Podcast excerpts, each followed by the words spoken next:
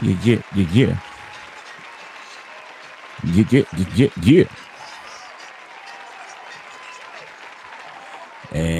welcome back again to another episode of Tales of the 2%. Ladies and gentlemen, I am your boy, your man, your friend, your favorite science teacher, Mr. Williams, checking in one time. Guys, remember that Tales of the 2% is brought to you by the good folks over at, what they brought up? Oh, Crux Media Group, guys. Remember, brought to you by Crux Media Group. If you want to get your podcast started, make sure you email the good folks over at Crux Media Group. Remember, they can get you started with everything from getting your podcast started to getting it monetized. Remember, that is Crux Media Group. We are the heart, the crux, the apex of podcasting.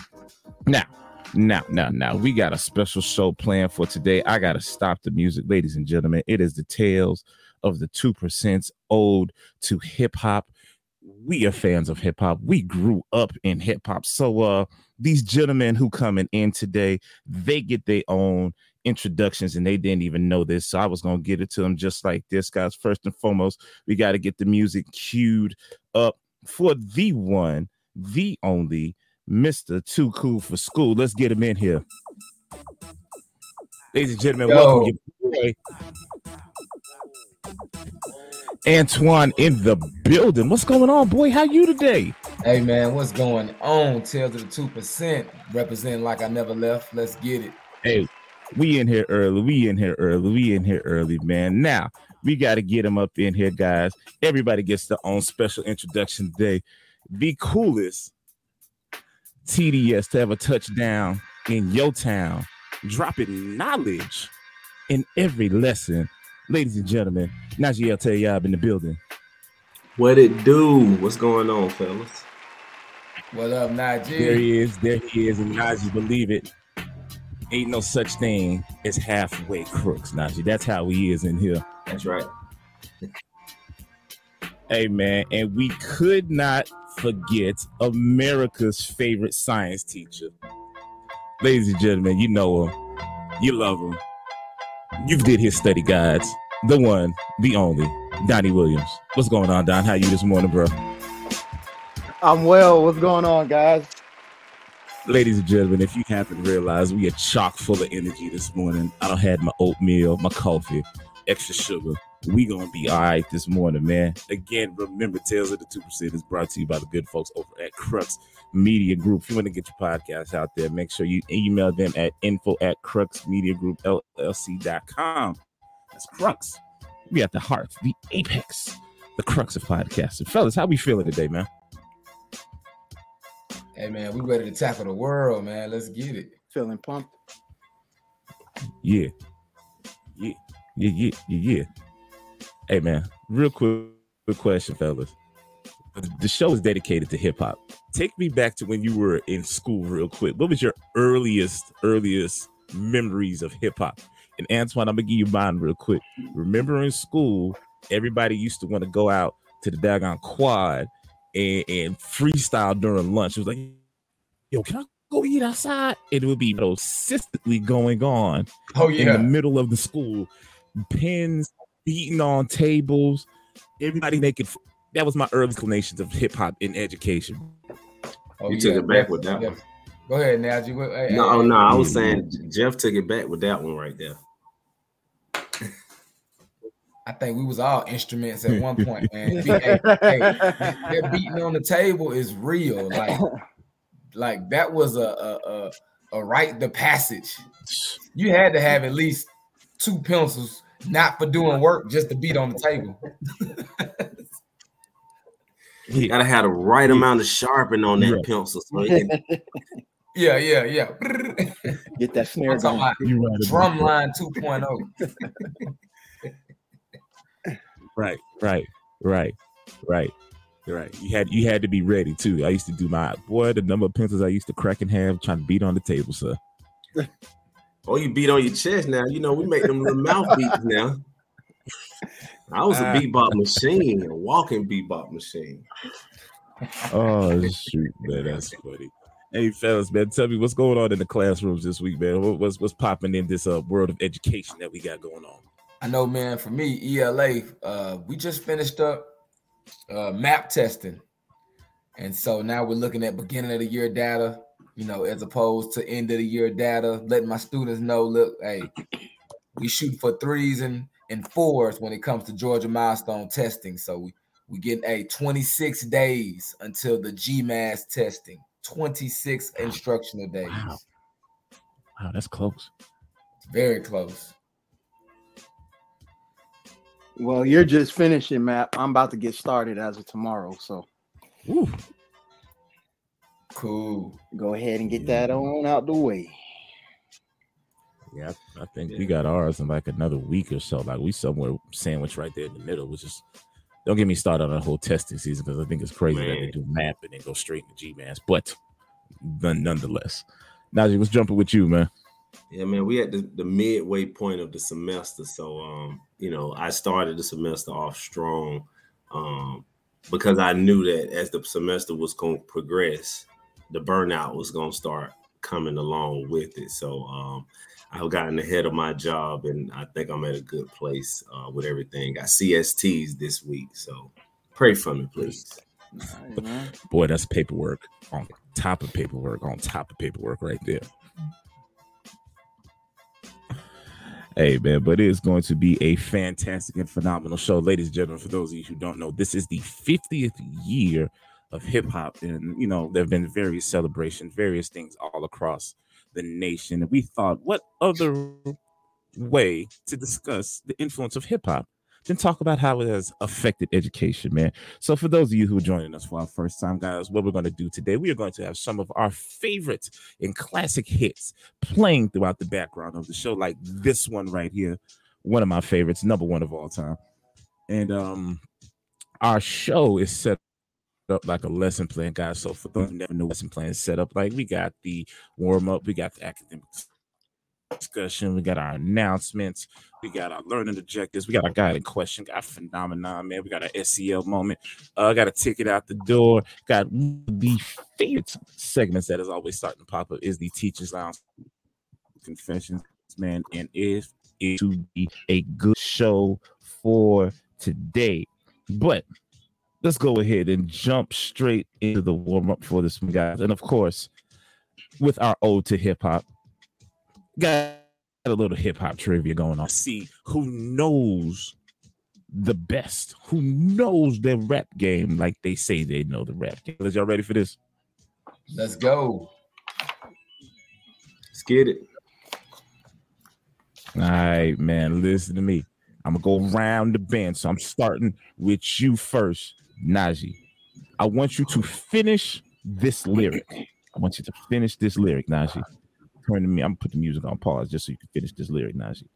I want you to finish this lyric. I met a gypsy and she helped me to some life game.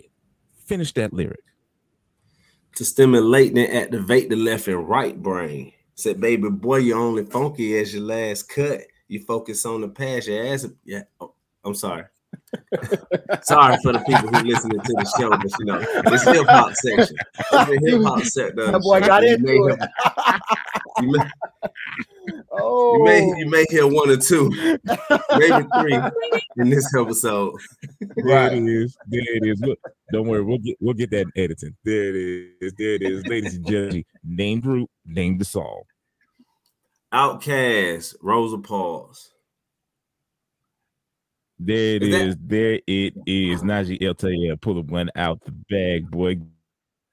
Get that down. Get that down again. This music got to back up for Najee. Get us put off the air. All right, Antoine.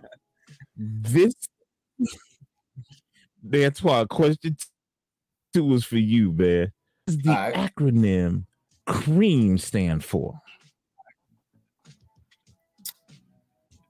Cash rules everything around me. Cream, get the money. Dollar bill, Cream, y'all. Get the money. Yes, sir. Yeah. All right, Donnie, I got one for you, sir. All right. I want you to answer this question, sir. Who found Jim Records, and what was their first act sign? Ooh, Def Jam. I definitely know it was Mr. Russell Simmons. Mm-hmm. And I help you out there. The homie Rick Rubin. Throw that in there. Okay, Rick. Oh, yeah. Rick Rubin on the ones and twos. And their first act was... Now, who was the first act? Was it Sir LL Cool J? Not the first one. No.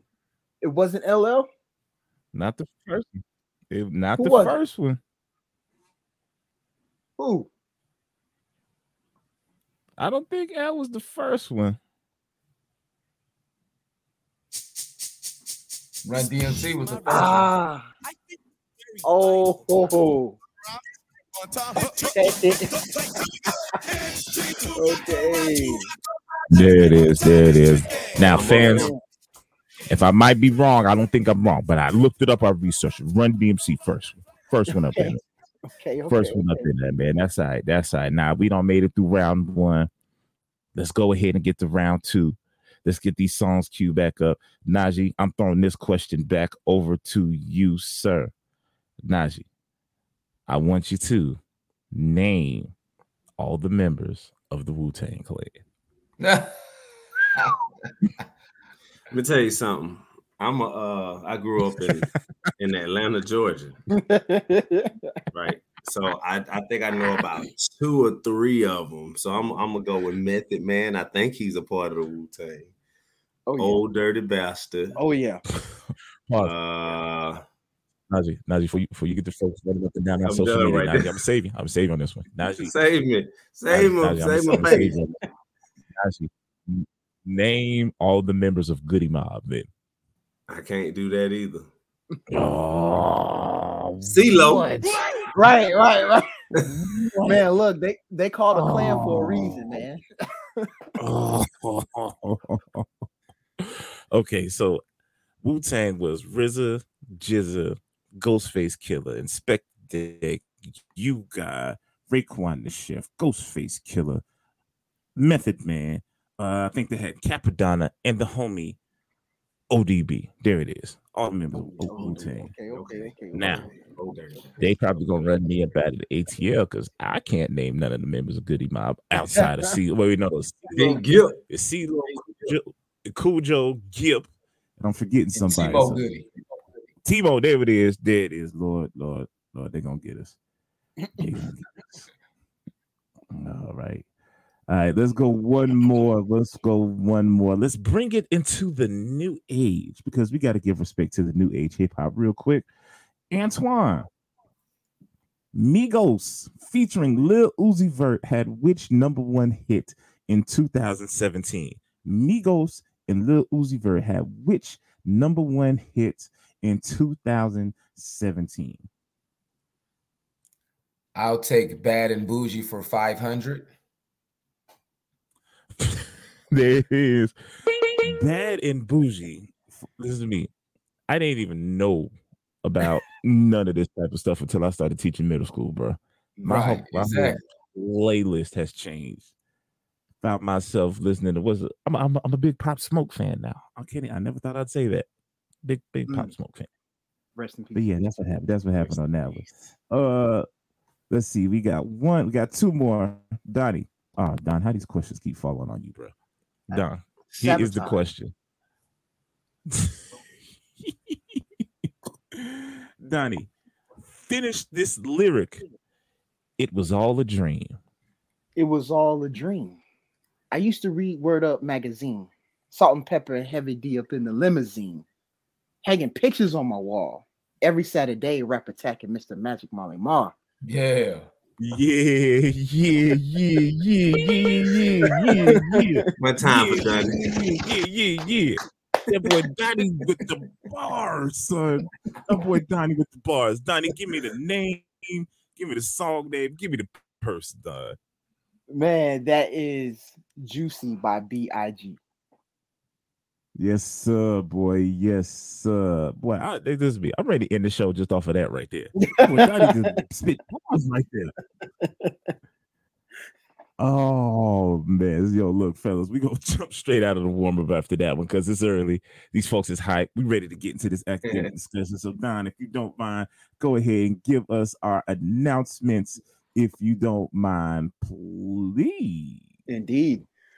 Clayton County Public Schools encourages all stakeholders to exercise their constitutional right to make their voices heard through the ballot box during the March 21st, 2023 special election.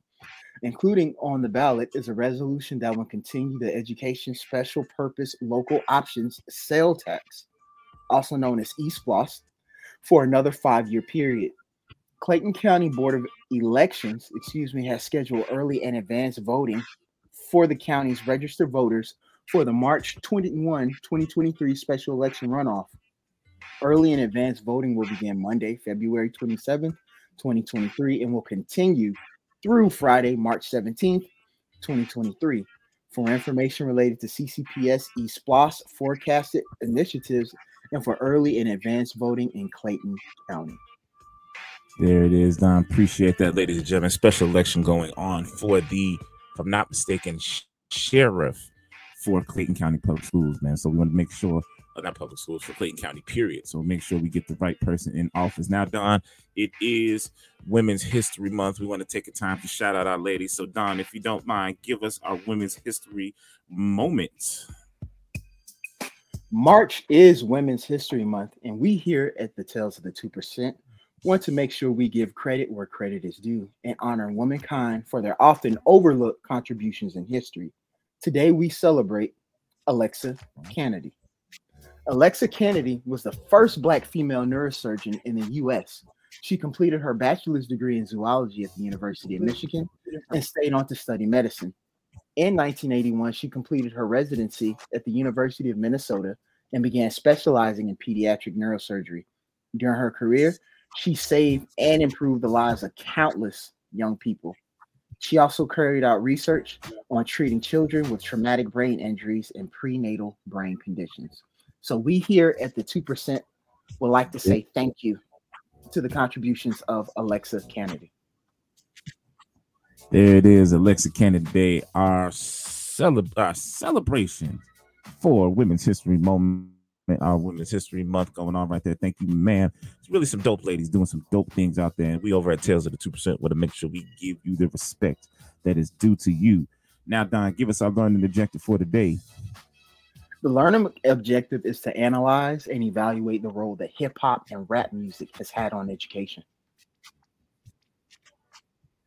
Yeah. Now, believe it or not, ladies and gentlemen, we know the power of music. We know the power that music has over so many things. We know that hip-hop music, rap music, whatever you want to call it, has reached and saturated so many areas of the culture, so many areas of the world. And one of those that doesn't get discussed enough is the influence of hip hop music in education. So before we dive into this, I actually want to kick this question out to you guys first. I want you to take me back to when you were a student. How did hip hop influence you back then? Whatever grade, pick a grade, every year, something like that. How do you think hip hop influenced you as a student? And Antoine, you go ahead and jump in there first, man. When it came to hip hop and how it influenced me as a student, I always knew that it was all about the swagger and all about the confidence that a lot of the rappers that I listened to embodied. And when you listen to certain songs and artists, you took that same type of confidence from that artist and you just exuded that as you went to school, or, you know, you emulated what you heard. And when you heard certain people, it just turned you up, man, in a certain way that influenced how, you know, you operated and how you talked to people and resonated with your buddies and things. So it was definitely all about the swag and the confidence for me. Yeah. E, what about you, man? Yeah, for me, hip hop impacted growing up. It impacted the way I dressed, the way I communicated with my peers, as Antoine stated, and just being, you know, give you that sense of feeling cool, you know, being able to rap a lyric or to a song that just came out. You go home, you keep rewinding the tape back and forth until you memorize the song, and then you can, you know, rap it out to your friends. So that's my memory of hip hop. And, you know, it kind of helped shape me as I was going along school, because you kind of idolize after your rappers. You want to dress like them and kind of talk cool. So that's how hip hop impacted me while I was in school. Yeah. All right. What about you, Don? You know, the exact same, man, especially being a Clayco native myself, being in high school. I was there during that whole snap era, man, that whole that crunk music era. So yes. the fashion, the culture, right, the crank that's all that. So, you know, I don't think there is a single gentleman on this podcast that can look me in the eye honestly and tell me they did not own a tall team. I was down at my knees, all of that, man. So most definitely piggybacking on what my brother said, man, it's definitely the culture, the influence, the dress. So yeah, for me it was definitely the as Antoine stated, the swagger, how you carried yourself, most definitely. Yeah. You ain't had to call us out on the tall tees, Don. Look, we all did it until Andre 3000 told us it wasn't cool no more. Then we right. Oh, gosh. He dipped us in there. Look, bro, I try to tell you, your white tee, well, to me, looks like a nightgown. Make your mama proud. So that goes to show you how the power of hip hop would change a whole fashion sense, bro. Like literally, tall tees just stopped overnight. Yep. Did they not? In their tracks. Did, man. In their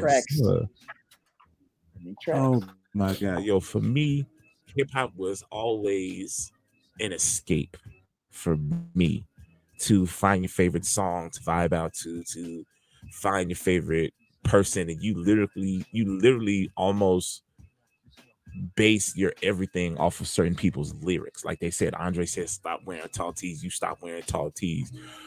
Somebody say something in this song, it starts becoming a part of who you are and what you do. And I always loved the lyrical side of it, but I always like how creative, it gave you a sense of creativity where, you know, it wasn't just making beats. It wasn't just rapping. It was the dress. It was the spray painting. It was a lot of different things. Like hip hop has always been a big, big part of everything that we do, man. So let's bring it to the active discussion. Jump into this thing real quick. So guys, feel free to jump in whatever. We're gonna start with our guiding question. How has hip-hop or rap influenced education and educators? So let's fast forward to you as a teacher now. You've been in this thing for a minute. You've seen the different generations, the different incarnations of hip-hop. How has hip-hop or rap influenced education and educators? I'll jump in there. So here's the thing. Hip hop is not just music. It's a culture. Hip hop is a culture. Yeah. And the fact that it's a culture, we are that. When I say we, I'm talking about the African-American community. We are hip hop culture. And so hip hop is not just music, man. It's lingo. It's how you talk. It's fashion. Real. It's you know, it's a way of life, and the way that it's influenced education is that, and I'm just gonna be honest, that's many of our young African Americans' outlet from education is just to go into music and to pursue it and make millions of dollars doing it. And so when you trying to teach as a teacher and you see that there's this rapper emulating or you know, showing your students that, listen, I didn't go to school. You know, the big narrative. Yeah, I dropped out of school. Yeah. Man, I stopped going to school. So I think at times, man, hip hop makes school look corny. I'm just being honest. Mm-hmm. Or make it seem like it's not necessary because I dropped out and look where I am now. And when that narrative is fed and put out there to the masses, it creates a conflict of interest. Agreed. 1,000% agreed on that one. Antoine, I like that you said it's a culture, because that speaks to everything. Because, you know, the Black community, we're still trying to find our way. And one way we can find our way is through music. We listen to our favorite musicians, rappers, you know, come up with these different songs that speaks to us at where we are. It did it for me growing up, going through school. I think the problem is some rappers who speak so much on the negativities. Because when we was growing up, yeah, there was this, you know, hip hop battle. I know when I was growing up with Biggie and Pac, and then you just had the South and the East and the West. It was just so much going on, but it gave us an opportunity to appreciate music. They, you know, Tupac spoke so many positivity, and you wanted to model and idolize those type of rappers because they were the biggest in the game. And I think that as the years kind of like progressed, the narrative started flipping. Like some of the best rappers or the top rappers are speaking about things that's not powerful or what the Black community need or what our kids need. And to your point, Antoine, they're highlighting dropping out of school. So why do I even need school? So, you know, the impact of hip hop is so strong that whether it's a positive message or a negative message, our kids are clinging to it. So we got to be careful of what we allow our kids to listen to. Yeah. What about you, Don? The influence that hip hop has had on education and educators, from my perspective, as an adult now, no longer as a student, but as an adult, hip hop is a living, breathing thing, metaphorically speaking, as in just like anything else, it's evolved over time. It's going to continue to evolve. Hip hop is going to outlive us all. And so with that being stated, it changes so much. Just think about how often we beef or we get into it with teenagers or people, heck, someone that with a 10-year difference. Their artists and people who they feel like are pivotal a lot of times are a lot different than the artists that you feel like were pivotal and pioneers and record breakers and people who just are strong voices in hip hop. True. And I kid you not, the artists that my seventh graders listen to are a lot different than the artists that my 16-year-old nephew listened to. And I can mention some of the artists that my 12 and 13-year-olds listen to, and those artists will go right over my nephew's head. And it's because, you know, a lot of these artists, you know, especially these days, with all the different platforms that they have that previous artists didn't have in hip hop, it's so quick to blow up overnight or to have a catchy song that ends up getting reused on TikTok or using as background music on IG. It becomes really catchy and a lot of times catches the ear of locals and is really easy. So, you know, with that being said, like it forces you to kind of have to keep you're gonna work with young kids. You're gonna have to keep up to some degree. I'm not telling you to, if you're a 60-year-old, you know, I'm not telling you to ditch your shirt and tie and next day come in rocking J's and a gold-plated chain. I'm just saying, like, you know, you might want to take a few minutes out just to listen, maybe listen to a song or two, find out what's going on. Humble yourself enough to be able to welcome yourself into their world. So it's forced educators to be more open-minded, because if you want to be a successful teacher, you need to be able to understand their mindsets. You want to be able to understand their point of view, where they're coming from, a little bit of, you know, their world. So why not? I mean, just take a moment or two, listen to a song or two, find out what they're listening to, what's important to them, because it might end up changing your perspective or at least altering the way that you approach them. You know, it's all about perspective, because at the end of the day, you know, during the era of when gangsta rap was first being, you know, birthed, you had artists like NWA. You know, a lot of times the public tried to shut them down, and, you know, advisory boards, you know, government didn't want them to rap, you know, the lyrics that they rap like Dope Man.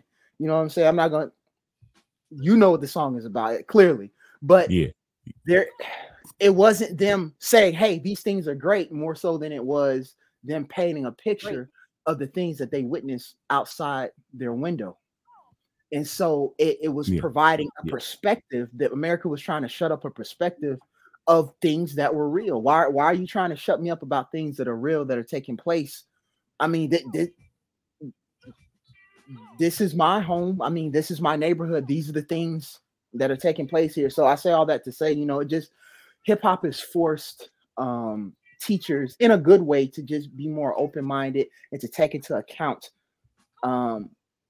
culturally responsive pedagogy. And I'll just end it like that. Like, we have to, you want to continue to stay in this education game, you need to be able to keep an ear to the ground and just find, even if it's just a little bit, or even if it's just a conversation with your kid, hey, so what's going on right now? You know, what's the latest thing, or what's important? What's going on? I mean, you have to. Why sit in a room with these kids and you don't care about any of the things that they care about? You know, I can, one of my students asked me the other day, it was very random. I didn't have to answer the question, but it was important to her. You know, we were getting ready to transition from homeroom to first period. She raised her hand and she said, Mr. Williams, do you even listen to Drake? I said, yeah, girl. I was like, before y'all came down the hall, I was listening to Spin About You. She replied, she said, Mr. Williams, that's brilliant. I said, thank you. And then we went into class. I mean, she just had to know. Oh, shoot. That's funny, Don. That's funny. Yo.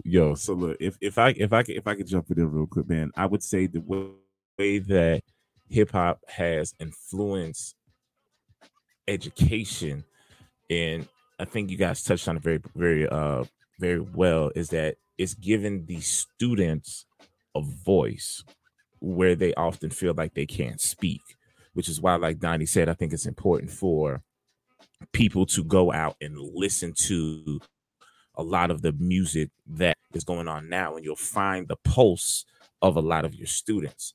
For educators, I think if done correctly, hip hop gives us a key, a tool to connect with our students. Like you guys said, to be honest with you, ain't nothing new really been created that hasn't been created before. Everything is being reused, recycled, repurposed, and all that other type of stuff. Every other song I've heard today is a sample or a track for something that we know. We grew up, we heard this. So I'm like, hey, I know this sample. I know this track. Let me tell you what was going on. Or it's a way for you to say, hey, like Donnie said, I listen to Drake too. You know, let's make that connection. You should see my kids' faces when I start rapping Pop Smoke in class. They look at me like I'm speaking a whole separate language, and that opens many doors, man. So that's real big, and that's real key for a lot of different things. Now let's turn this academic discussion a little to the side for a little bit. Give me your favorite rapper and why. Give me your favorite rapper and why. Who is your favorite rapper and why? Now? Oh, we was growing up. Just whenever. Pick one. Just give me your favorite rapper. I'll go. So mine was twofold. Like growing up, you know what I mean? Man, I had a fascination to Cash Money and the Hot Boys. It was just something about seeing them guys, man, together. And then I resonated with Lil Wayne. I'm talking about like the original Lil Wayne. You know, the braids and the young kid with the shirt off. You know, the block is hot, man. And, you know what I'm saying? Yeah. Hearing that seeing that, man, that was very, very, I don't know, man. I just loved it. I liked it. I saw it and I wanted to emulate it instantly. Yeah. And then when I started getting a little older and really having a perception of life and experiences, Jadakiss became my favorite rapper. Yeah, Jadakiss became my favorite rapper, man. He's gritty, lyrical. And that's just who I followed after that, man. So Lil Wayne and Jadakiss, those were two. Yeah. I like that you said Lil Wayne, man. that was powerful because that helped me get through college, elementary, I mean, middle school, late middle school, that guerrilla warfare with the 500 degrees, right? But for me, when I was growing up, mine was a group, but I mainly idolized one of the rappers in the group, but it was Bone Thugs and Harmony. You couldn't tell me I wasn't Bone Thugs, the whole entire group. But I was more of a Crazy Bone fan because I just liked that he sped up his route, but then he kind of slowed it down enough for you to catch some of the words, so I could be able to communicate and understand. So I love Thuggish Ruggish Bone, Crossroad,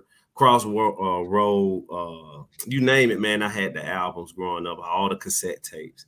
But as I got older, it was J. Cole, man. The way his wordplay is, the intellectual aspect of how he put words together to make sense, and he tells a story. So if you listen from the beginning to the end, there's a message, there's a story, and he brings it all together at the end. So go listen to that Born Sinner, man. The album will change your life. Yeah, that's good. That's a good one right there. That's a good one right there. Good boy. What you got, Don? Man, I'm not even gonna lie.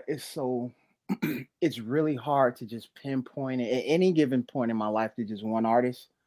Only because my dad and my brother were such crucial factors on like the music that I was exposed to. I pretty much growing up, I just pretty much listened to whatever my dad and my brother listened to because I was really young and my dad was really a hip hop connoisseur. So, you know, on any given day, you could catch him listening to anything and I liked it. So, you know, it's just so hard, man. But what I can tell you, when I was little, artists that I did like, that I still listen to this day, that my dad exposed me to when I was knee high. Tupac, Biggie, of course, NWA, Heavy D and the Boys, DMX, Eminem, Goody Mob, LL Cool J, the Digital Underground, the Fat Boys, Kid and Play, Another Bad Creation. Yes. It's just so hard, man. And now as an adult, I'll listen to some Drake, man. I'll listen to Jay-Z.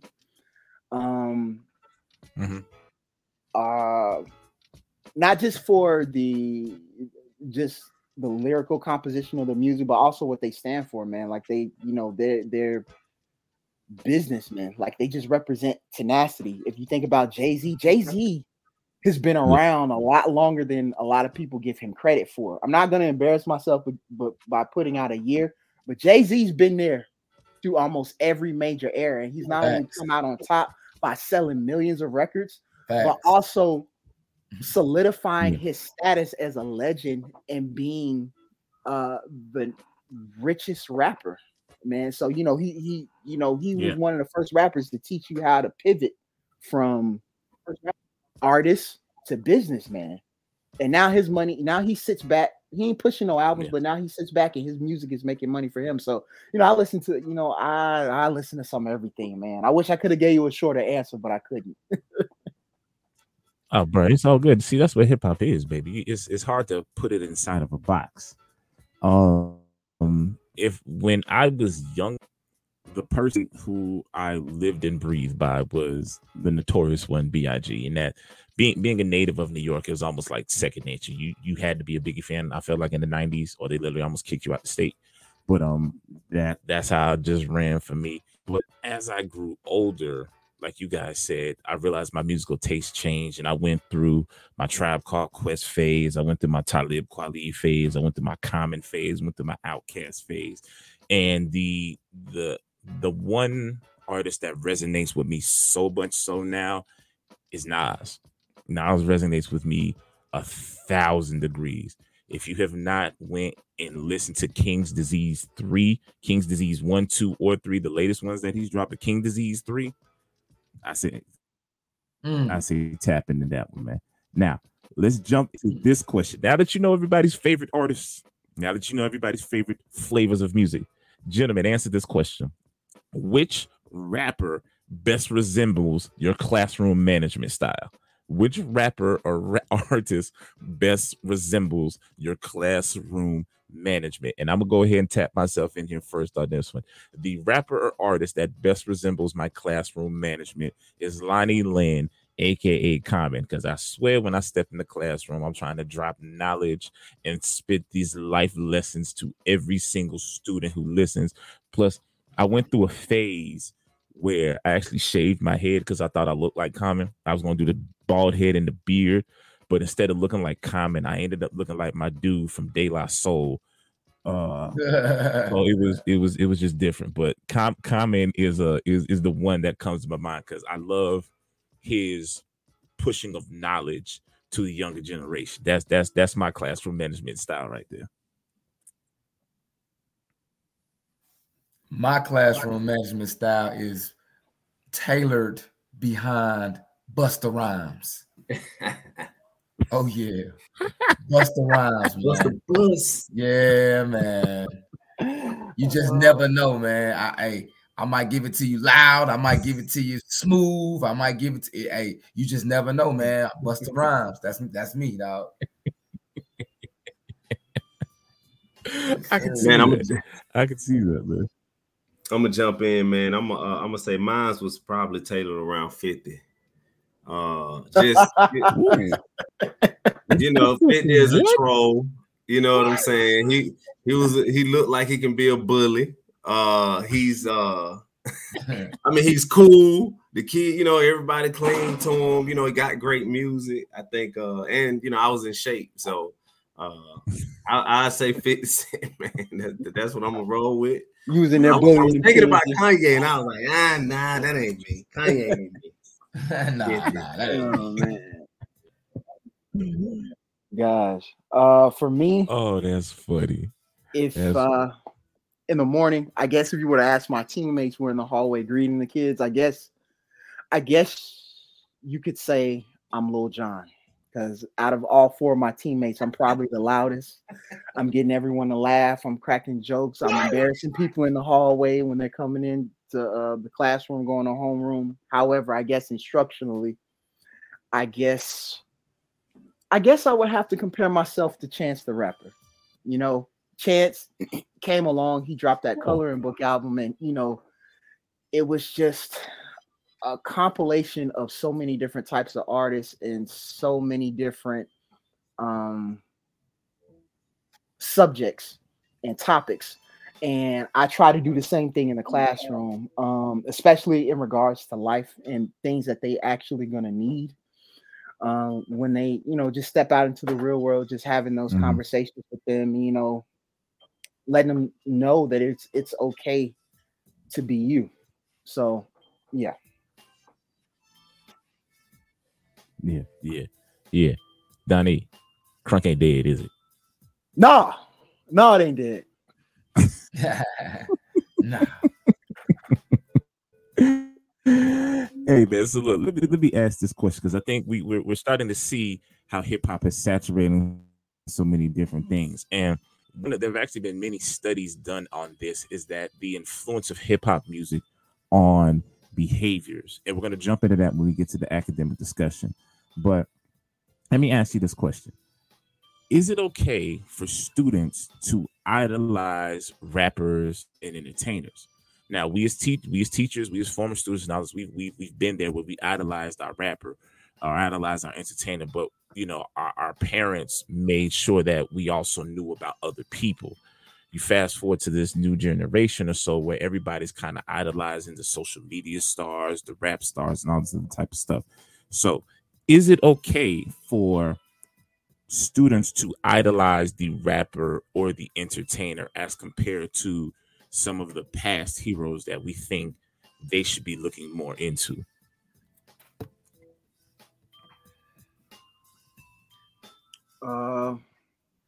You want to go first, Louis? You can. Yeah, it is okay for them to idolize the rappers. I mean, I don't even think that's a question. They are going to idolize, you know what I mean, the rappers. They're going to do it as we did, you know, in our era. Here's the biggest thing. you have to separate the character from the music. You have to separate the character from the music. And this new generation, and I think even us, we don't know how to separate characters from reality. Yeah, we don't know how to separate characters from reality. And when that happens, it creates a problem in our community. And man, you know what? I'm gonna put this on out there. You know, we've seen hip hop go from drug dealers to drug users. We grew up on rappers being the drug dealers. Now the rappers are drug users. And I just be like, man, if Future tell me to pop another Percocet, I'm going to die. You know what I'm saying? I don't get it. And so, man, so they're going to idolize these rappers, but we got to, Future is not a drug dealing, drug taking person. That's just what he knows will sell. And when we don't know how to separate the two, it causes a problem in our community with our students. That's wow.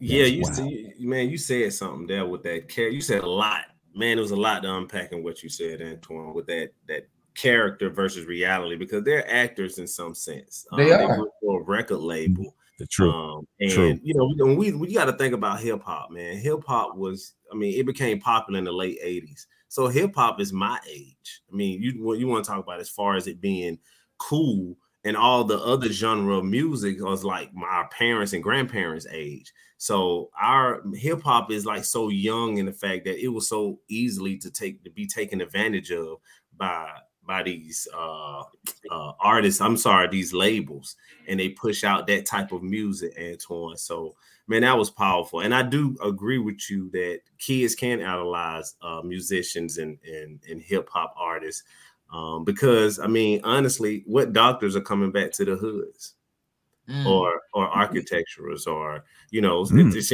in some cases, teachers. Who are they going back to the projects? Because kids need motivation. They want to see themselves on television, or they want to see themselves and give themselves an opportunity to win. And I don't see a doctor on a normal basis. I see this musician who's making music, who's showing me that, man, there's a better life out there. I just have to figure out how to do it. Now, because the kids can't separate the character from reality, they get so fixated on the character that they see. And again, there's two ways information can get to your brain. That's through your eyes and your ears. Mm-hmm. So they see these videos, they see these TikToks, and then they listen to this music. And then again, it's like parents have to jump in and say, what are my kids listening to? Because they're being controlled through their ears because it's going right to their brain. I just real quick, man, I heard a kid say he was arguing with a kid. And then the next thing came out of his mouth, like, I'll shoot and kill you. I was like, whoa, you're not going to fight him? You're just going to go from somebody looked at you to just shooting. But that's the music. The music doesn't give you that opportunity because it's being pumped in your ears and it's going right to your brain. So it's that second nature language. So Antoine, man, you hit some really great points, man. Thank you for sharing. Appreciate that, brother.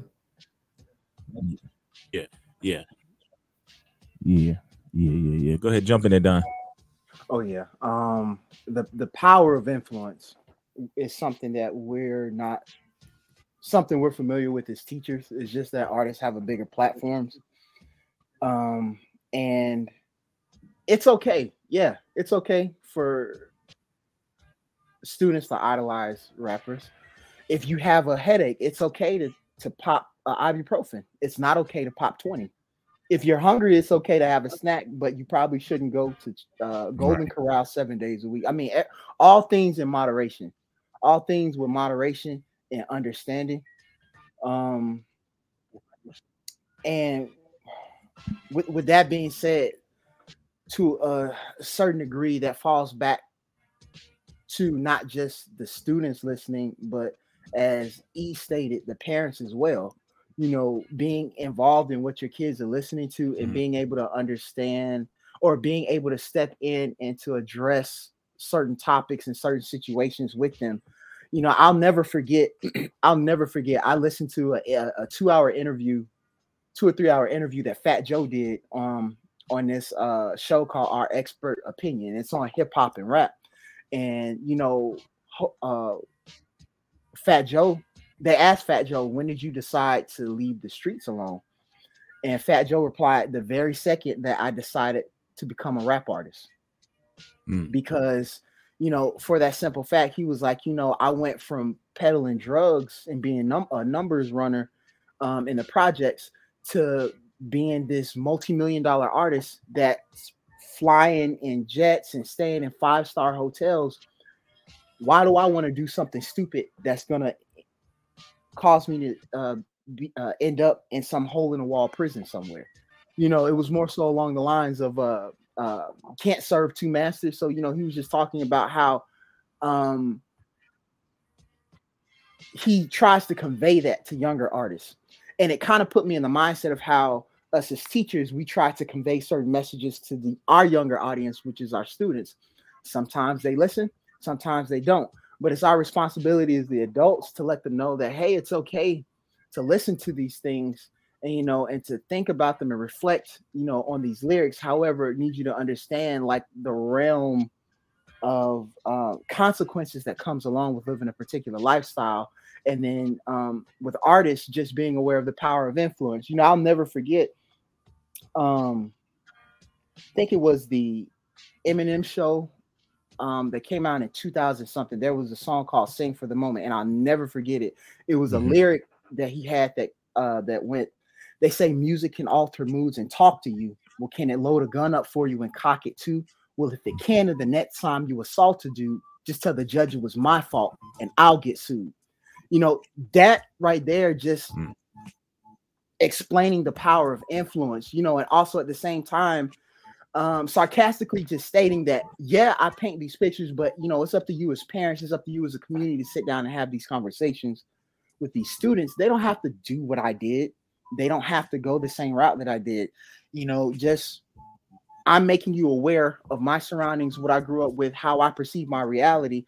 Now, you as parents, you as influencers, direct influences over your child's life, what are you doing to prevent them from becoming like me? Don't be like me, be better than me. Yeah. So yeah, it's okay to idolize, but just make sure we're having those critical conversations. Yeah, I agreed 1,000%. Gentlemen, the conversations have to be had.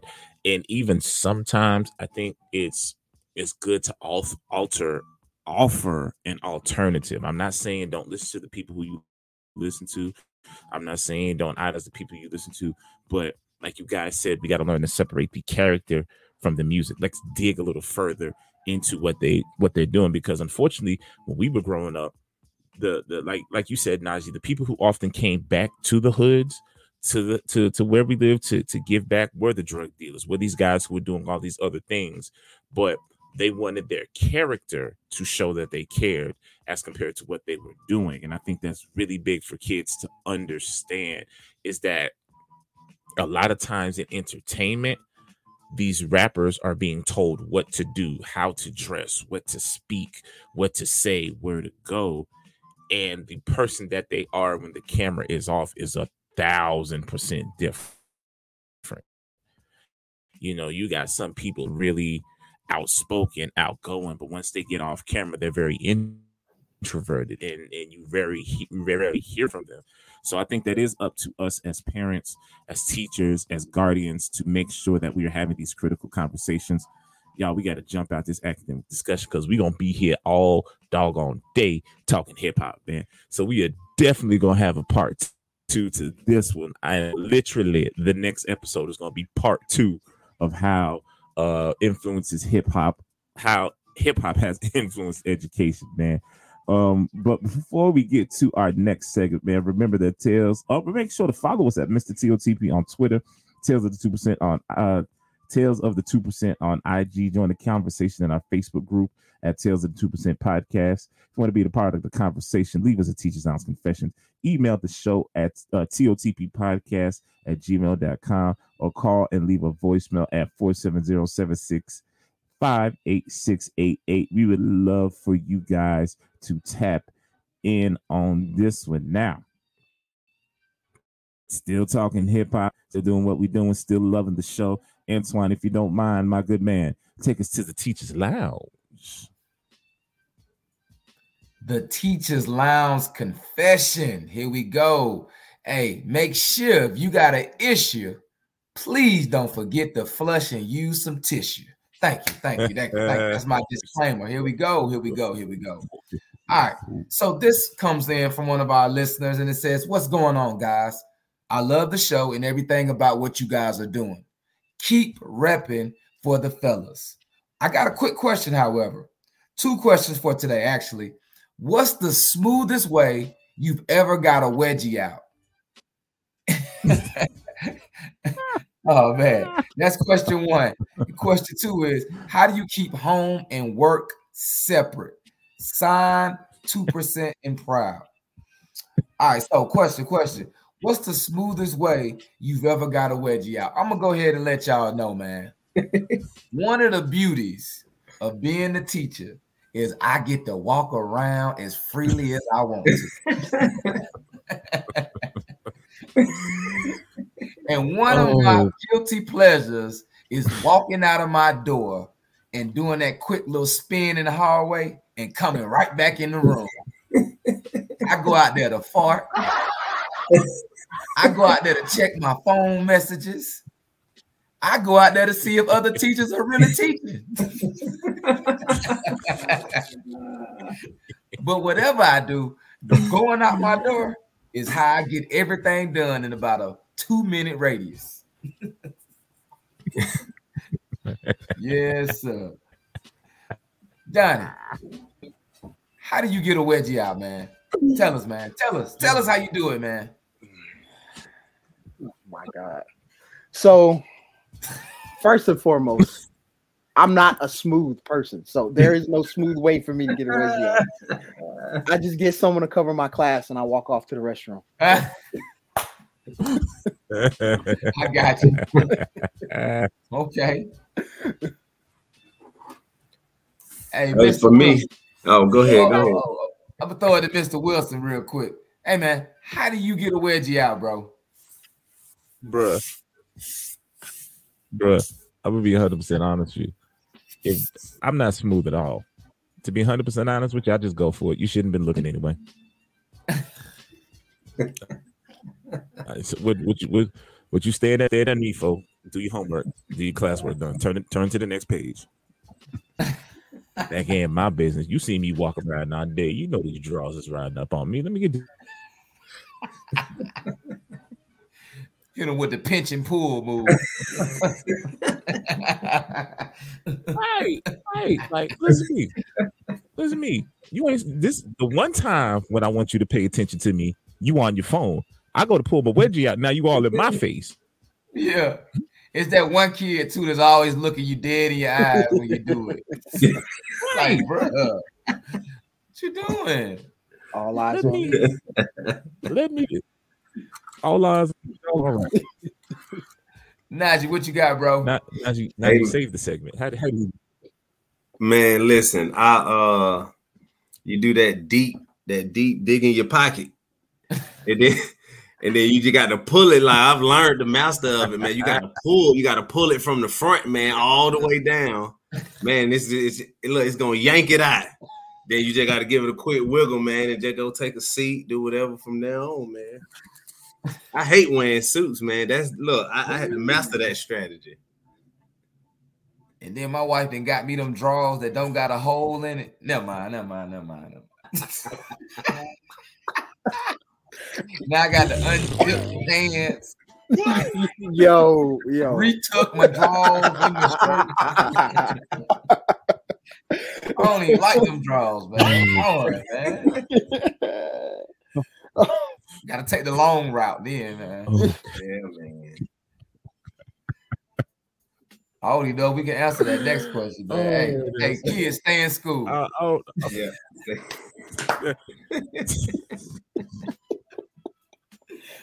Oh man, Hey, that's gonna do it, man. We're gonna wrap that Teachers Lives confession up, man. Thank you for all the listeners. If you have any questions you'd like to give to us at the Teachers Lives Confessions, please come see us over at Instagram. Send us a DM. We would love to read your letter on the air. That's right, man. Again, man, make sure you follow us at Mr. TOTP on Twitter, man, at Tales of the 2% on Instagram. Spell that all out. Join the conversation on Facebook group for Tales of the 2 Podcast. If you want to be a part of the conversation, join us as a substitute teacher. Leave us at Teachers Lounge Confessions. Email the show at totppodcast@gmail.com or call and leave a voicemail at 470-765-8688. Najee, I'm going to peg you for the day to dig today, brother. Next week, you definitely taking hold of the SEL moment. But, brother, give us our day to dig for the day. All right, it's data time. So according to the American Academy of Child and Adolescent Psychiatry, many of rap lyrics contribute to the suicide, violence, and inappropriate sexual content in lyrics that also influence and contribute to teens taking part in drugs and alcohol in a younger age. It is believed that many males who listen to rap music are viewed to be more violent. to have more violent tendencies compared to those who don't listen to rap music. This includes being more disrespectful and aggressive towards women in general.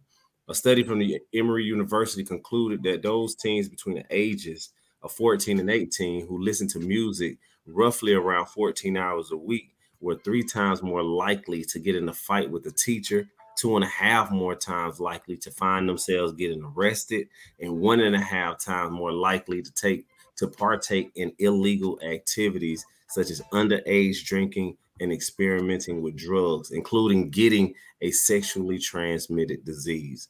Another study from 2005 from the University of Pittsburgh of Medicine found that the top rap songs for teens that year had 77% mention of drugs and alcohol. This was a problem because for many teens, rappers are what are becoming to be their idols in life, and a good majority of them partake in using drugs as well as participating in gang violence. Not only do rappers influence lifestyle, but fashion plays an important role to many. Rappers create fashion trends such as wearing baggy clothes and for some wearing less is more. Question to the Tales of the 2% is hip-hop rap music getting too much of the blame for problems amongst the youth, or is this a big problem that needs to be addressed? That's a good question. Hey, so I want us to really think about something real quick too, and I'm speaking from my black side right now. White America loves to emulate and see the black culture until it's time to really be black. True. Everybody wants to be black until it's time to be black. Everybody wants to listen to our music until it's time to address what the music is saying. Everybody wants to love the culture until the culture is blamed for, inspiring sex, violence, and drugs. Newsflash. Did y'all read that story about how they came over to my country and stole all of us and put us on a boat and just, bought us on over here to slavery? Preach, bro. Did y'all hear that story? Preach, bro. Preach, did they talk about how they sexually exploited our African American? Well, no, we wasn't African Americans then. We was African. They didn't talk about how they sexually assaulted us like that and exploited us. I'm saying that to say, you can't blame us for something that was already put in place. And to be honest with you, sometimes we just it's just life imitating art, man. That's how I look at it. Yeah. You said I'm getting there, yo. I'll be honest. Again, like we said before, hip hop is always a voice of what's going on. So if the music sounds angry, that means the people are angry. And if the people are angry, that means that there are situations occurring in the surrounding area that is causing this outrage, outroar, and so many other things. So it's not the music, It's what's causing the music to be created. And I think that's the bigger issues that we often don't speak about. It's easy to say the music because the music is always mined, it's so easily accessed. But peel back as to why, like Donnie said, you hear people, or like Antoine said, you hear people talk about drug pushers and drug users now. We're in an opioid epidemic. Peel back and see why you have so many people beefing with each other, so much distrust, because now so many of our men are locked up. So now these boys don't have the male image in place. So it's not the music. There's so many other issues that the music is channeling and highlighting that's going on. But the only problem is we can't get past the beat and the dance move and the TikTok to really see what's causing this and happening behind the scenes. So I think it's bigger issues all around.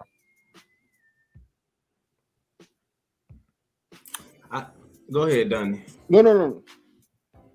Well, I was going to say us as a people, and by people I just mean is a westernized culture, where we are in human history, we love, as a people, we love to attack anyone with power and influence when they're not conveying the message that we want to hear. So think about us as teachers, right? If I get on social media and I bash the school district, what you think gonna happen to me? I'm gonna be in somebody's office somewhere, being forced to explain myself. As artists that have a way bigger platform and bigger voice than a teacher, you know, I just want to say that there's equal accountability across the board. You know, yeah. The Bible talks about how the tongue is the rudder of your ship. You know, the power of words can alter, change, modify, you know. So you have so many people out there listening to your music, people who are strong-minded and people who are weak-minded as well, you know. And so the artists or anyone with a large platform, unfortunately, they're forced into a role where they have a responsibility to be mindful of what they say because people are listening. And us as a smaller community of people who are actively engaged in our youth, we have a responsibility to, you know, as I previously stated, to not just have these critical conversations, but to sit down and to talk about what they're listening to. Probably most powerful, one of the greatest things that my mom ever did with me was teach me to look beyond the beat. My mom taught me to really listen to music. And probably one of the best things my mom ever did with me is to sit down and she would listen to music with me sometimes. That's and my good. my mom would talk to me, okay, well, you know, what's your take on this song? Or, you know, well, what's going on here? Even my old man, sometimes we would sit around and we would ride in his truck and my dad would just, like I said, play his music. Because like I said, my dad was heavy into hip hop, but he'd be like, oh, he'd just give me a history lesson. Okay, they came out during this time and, you know, this is what was going on. And they were getting in a lot of trouble because they were pushing out these lyrics. And he was like, I remember being at this concert and they got in trouble for this, this, that, and the third. And it helped put things in perspective for me as I listen. I'm able to think much more beyond this. So I'm able to think about the mindset of the artist, the perspective, what are they going through? So, you know, just making sure us as a community and even artists making sure that, you know, they're just mindful as well. Me and my nephew were sitting around laughing. Well, it's not funny, but we were sitting around thinking about a Rick Ross song. You know, Rick Ross was popping during one point in time as far as like artistry. But, you know, he had a song where he was talking about putting something in somebody's drink. And we just we were sitting around laughing because just at the thought of like how outrageous it was. But guess what? Countless radio plays. Radio plays. I mean, we all got responsibilities and roles to play. To put all the blame on one person, that would be unilateral. If Lil Johnny goes to school and shoots up the school, oh well, the rapper told me so. No, where was your antennas at as parents when he went, got the key out of your drawer, got the gun and the live rounds, and took it to school? Where was your antennas where he was coming home from school mad, being upset? Did you have those conversations with him, talking to him about those kids that were bullying him, or those kids, you know, the futile arguments he was having? What did you do from the point of origin leading up to? What were you doing? So, all across the board.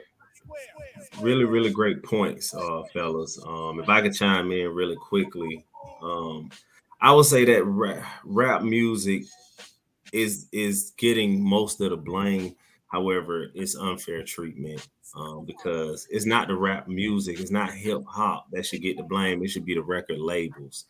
They found an opportunity to take advantage of the black community, because when you look at some of these record label owners or these people who are controlling the output of certain type of music, that's are those people that Antoine was talking about in the beginning.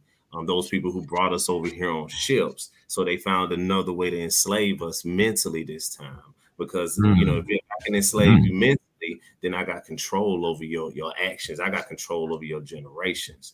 So I think that the type of music, because there's rappers now, if you go on YouTube, you listen to these rappers who say they had to get out of record labels because of bad contracts, so they didn't want to put out some of my good music. They kept forcing me to push out this type of music. And those who are still around are just allowing them to use them to push out the type of music that our kids are so clinging towards. And that's continuously the cycle on the ones and twos on the radio remixes every day until you like it. Right. So that's one that, you know, so I think the record label should get all the blame there. And then I think, you know, our kids should take music as prescriptions, man. They should take it in doses, like take a dose of, you know, hip hop here, take a dose of some Common, take a dose of some Lil Baby, take a dose of this, because when you allow NBA young boys to be your daily vitamin, then you'll find yourself as a NBA young boy and everything that he's rapping in his music. So I just think that parents should teach their kids how to take music in itself as a prescription, to take in some gospel, so that way your body probably needs all of these things in order for it to think effectively and to be effectively. Good stuff, man. Great stuff. Church. Pass the plate. Church. Yeah. Y'all did that. Y'all did not. And Lord, what the boy name is? Najee, appreciate the academic discussion, man. And gentlemen, I am in for part two of this. You better believe it's coming soon and very soon, man. But before we get out of here, man, you know, we got two more real quick segments. Let's go ahead and on over to our SEL moment for the day. And it's funny that Najee talked about J. Cole earlier, because our SEL moment for the day is loosely based off of one of J. Cole's most impactful songs. It's called Love Yours. And I want you guys to remember this. Love Yours. Love Yours. Love Yours. Go ahead and get the music queued up. So, by far, one of the most smoothest tracks that he ever did. And the reason I wanted to select this for our SEL moment, I'm gonna get the music on back on in a second. I want to read the lyric first. The lyric that J. Cole has in this song goes like this. It says, always gonna be a bigger house somewhere, but you know, and you feel me. Long as the people in that MF love you dearly, always gonna be a whip better than the one you got. Always gonna be some clothes fresher than the ones you rock. Always gonna be a girl that's better out there on the tours, but you ain't never gonna be happy until you love yours. So with that in mind, I want to say this, ladies and gentlemen, wherever you are at right now in life, whatever you are going through right now in life, take time to stop and appreciate what's going on. If you're in a struggle right now, appreciate the struggle. There's no such thing as a life that's better than yours, man. No such thing as a life that's better than yours, man, because listen to me, it's your life. Matter of fact, Jay, speak to him real quick, man.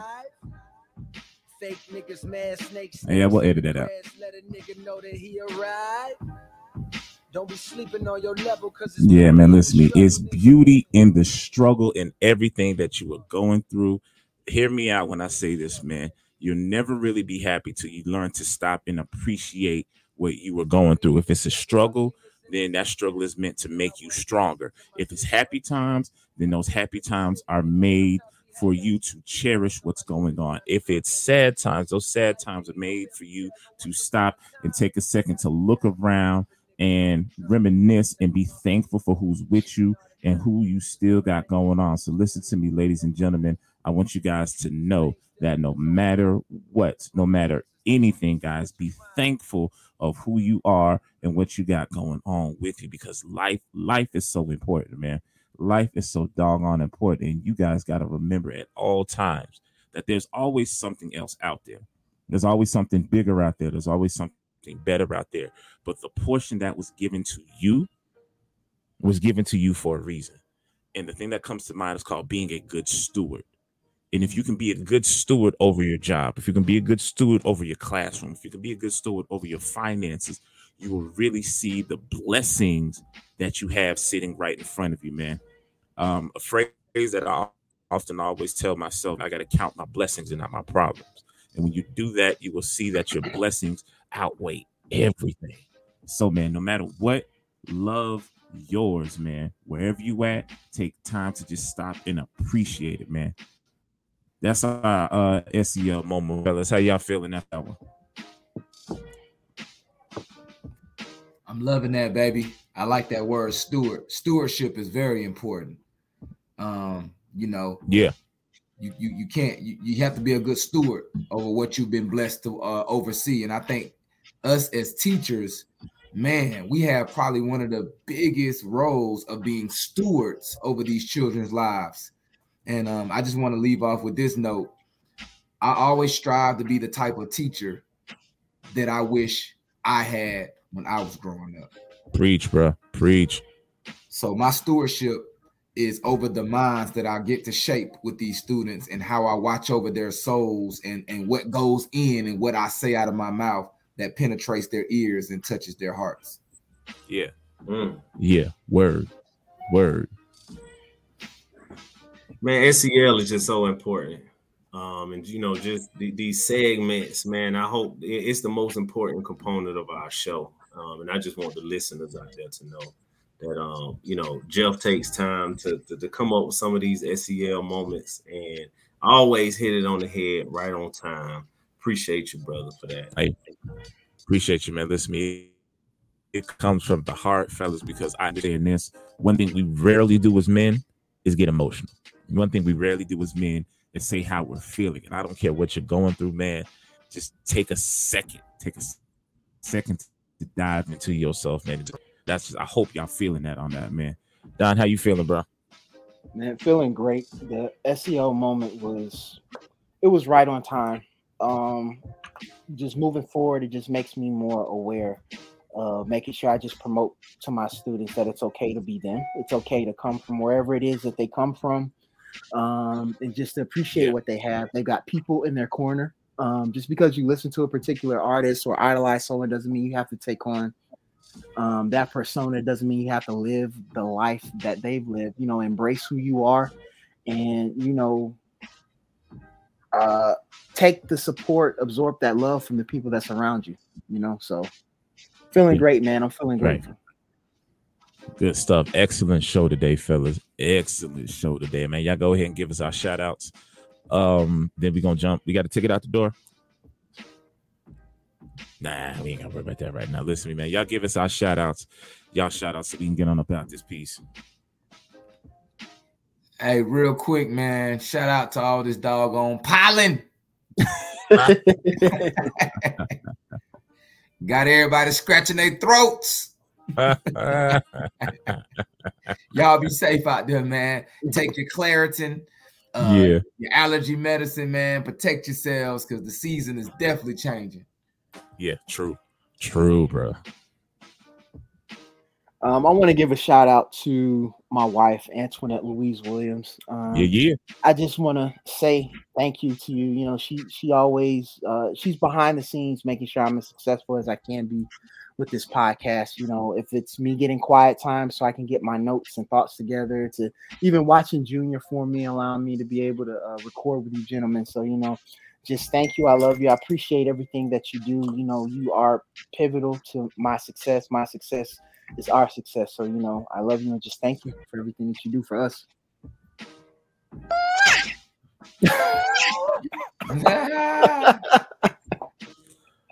We love you, Tony.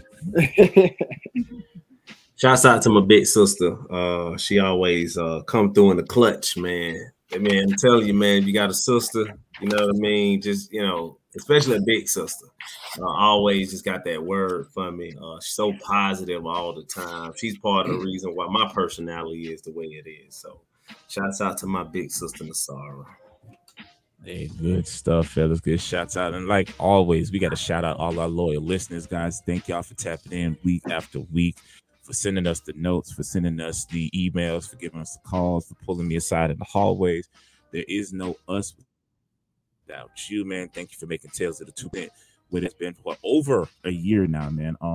Got to shout out all the good folks at Crux Media. Thank you guys for putting us on, man.